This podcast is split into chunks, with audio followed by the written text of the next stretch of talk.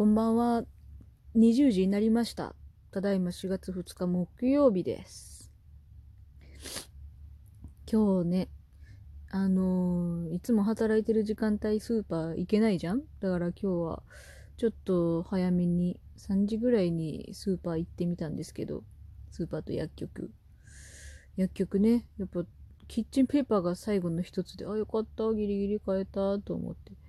で、レジ、トイレットペーパーやっぱないから、レジで、あの、店員のおばちゃまに、すみませんって言って、トイレットペーパーって何時ぐらいまでお店にあります？って、今日の分もう終わりましたよねって言って、ああ、そうですねって、だいたい30分ぐらいかな。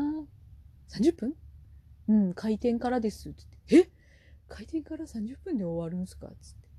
そうなんです。つって。うん。あれですか？毎日同じ人が買いに行ってるとかするんですかね？って言ったら、あー、かもしれないですね、みたいな。あのそういうことはね、あんまり多分明言できないから、濁したんだろうけど。ちくしょーと思って。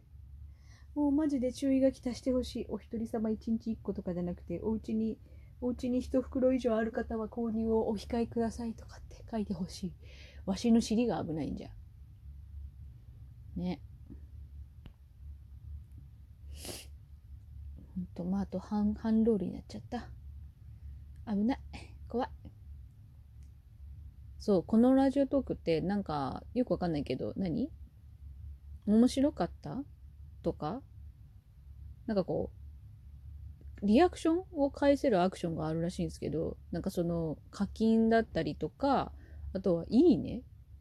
よくわかんないんですけど、みたいなあるらしくて、そしたら昨日のサボさんって言うてたやつに、3件いいねが入ってて、何これと思って。サボさんのとこだけいいね来たってことは、すげえサボさんファンがたまたま聞いたのかなと思って。サボさんな、今日も見たぜ。今日もよかったぜ、サボさん。もうね、全然子供に聞き取らせるつもりないでしょっていうおっさんのスピードで喋るのがすごい好きなんですよね。なんとかね、なんとかドゥフフフフみたいな感じで喋って消えていくのがいい。あれでいてサボ展開のスターですからね。サボさんは歌手なんですよ、実は。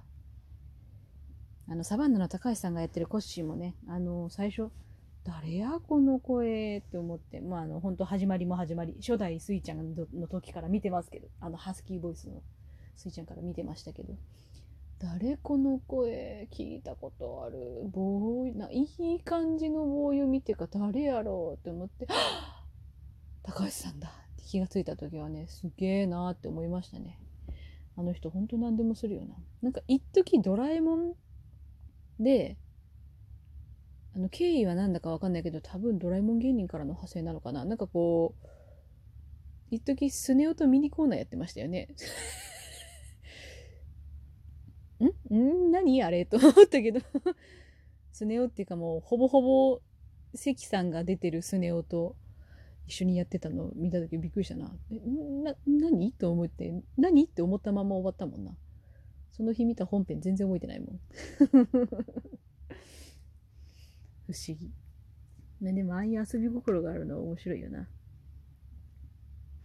今日ね、ちょ久しぶりに普段買い物に行けない時間帯にスーパーと薬局行ってみたんですけど、やっぱトイレットペーパーはなかったですね。スーパーの方は知らないけど、薬局の方はレジで薬局のおばちゃまに何時ぐらいまで残ってます？って 聞いたら、だいたい30分ぐらいですかね？って言ってからさ、30分？開店から30分ぐらいですっつって、えー！ってそんな早く。なんか入荷する量はなんか増えてるっぽいんですけど、それってもしかして毎日買いに来るような人がいたりするんですか？って聞いたら、まあそうかもしれないですねって言って、明言はされなかったけどそうなんだろうなっていう感じの。もうなんかほんと、一袋、一袋以上、ね、在庫がある方はご購入はおやめくださいってやってほしい。マジ。ほんと。子供がいるところとかだってどうするつもりだよって思いますけどね。恐ろしいや。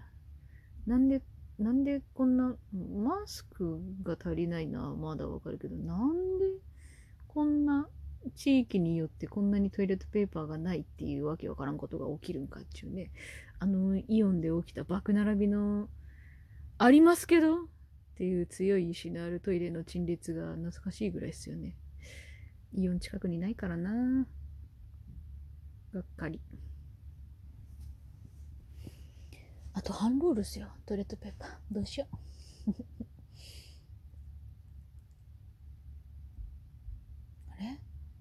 今、何の話？あああ、やば。今さっき話したことをまた、もう一回間違って消しちゃった内容かと思って今また同じこと話そうとしちゃった。あっぶねあぶね。今日はね、そうやってうちのこと片付ける方でやってたから。そう、新しいカレー屋さんが駅前にできてて、やったあんま飯屋ないんで、うちの近所。やった飯屋増えたと思って。で、ちゃんとテイクアウトもできるし。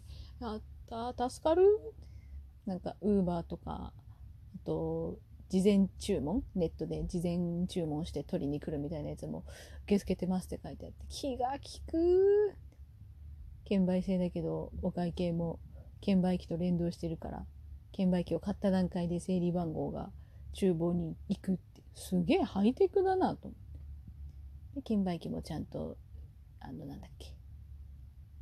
な、キャッシュレス？あれが使える。助かる至れり尽くせり。今日は朝映像で見たカレーがうまそうで、わ、カレー食いてーと思って。カレー、でもコンビニ、近くのコンビニにあるカレーは最近味変わっちゃっていまいちだしどうしようかなって思ってたら、そこがカレーも取り扱ってたんで、カレーあるじゃんと思って。ロースカツカレーを買って晩ご飯にしましたよ。ははは。天才だな。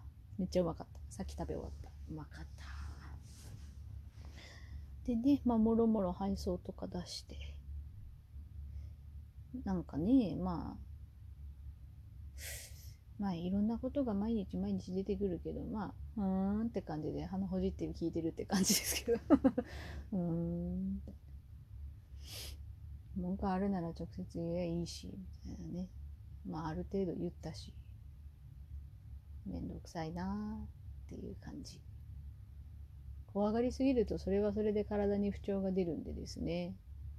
で、あんまりてめえの体のこと知らない人ばっかりだと思うので、ビビたる変化も、なんかこう、あれじゃこれじゃって思うのもね、普通に内臓を悪くするから。この間、YouTube で中英さん、流れ星の中英さんが、なんか、質問で、なんかこう、あんまり寝れませんみたいな質問に、いや、僕はどこでも寝れますね、みたいな。あの、なんか、かその嫌なことがあったりとかして、こう、寝る時になって考えちゃったりとかして眠れませんみたいな。で、あの、ゲストに心理カウンセラーの人もいて、なんかそれにはこんな風にとかって言ってたんですけど、ジュエさんはね、俺はもうそういうの全然覚えてないです。寝たら忘れちゃうとかって言って。なんか心理カウンセラーの人もなんかすごい中英さんのことを気に入ってて、いいですね、みたいな言って。ほんと、いいな。なんか私もね、仕事を始めるまでは、実家を離れるまではこんなにぐじぐじしてなかったんですけどね。割と適当に生きてたけど、まあストレス体質では昔からあったけど。で、やっぱね、こう、ストレスがうまくバランス取れなくなったのは、やっぱりその、家族と毎日やってたおしゃべりがなくなったからだっていうので、今ね、このトークをやってるんですけど。まあ、思ってるよ、思ってたよりは意外となんかこう、楽しんでもらえてるっぽいんで、まあ、いいかなと思って。ありがたいことです。なんかね、いろいろと疲れることも多いだろうから、なんとなく聞いて、なんとなく楽しんでもらえればいいなと思っております。うん、昔はな、なんかよくわかんないけど、恋愛経験も全然ないのに恋愛相談受けたりとかするようなことが多かったっていうとなんか多分ちょっとイメージがしやすいでしょうけど、人間像が。いわゆる委員長タイプで、みたいな感じでしたね。ヤンキーとかとも仲悪くなかったし。ボスってあだ名つけられてたし。うちは、ちゃんと不良もいる学生生活でしたけど、不良とは、こう、なんかこう、危害を及ばされない、なんとなくのバランスが取れてる感じだったな。まあ、単純にみんないい人だったんですけどね。なんでこう、地方の、なんかこう、ちょっとこう、やさぐれた経験のある学生時代の子たちって大体こう、ちょっと起業したり、なんかこう、土方のボスになってたりとか、結婚早かったりとかするんすかね。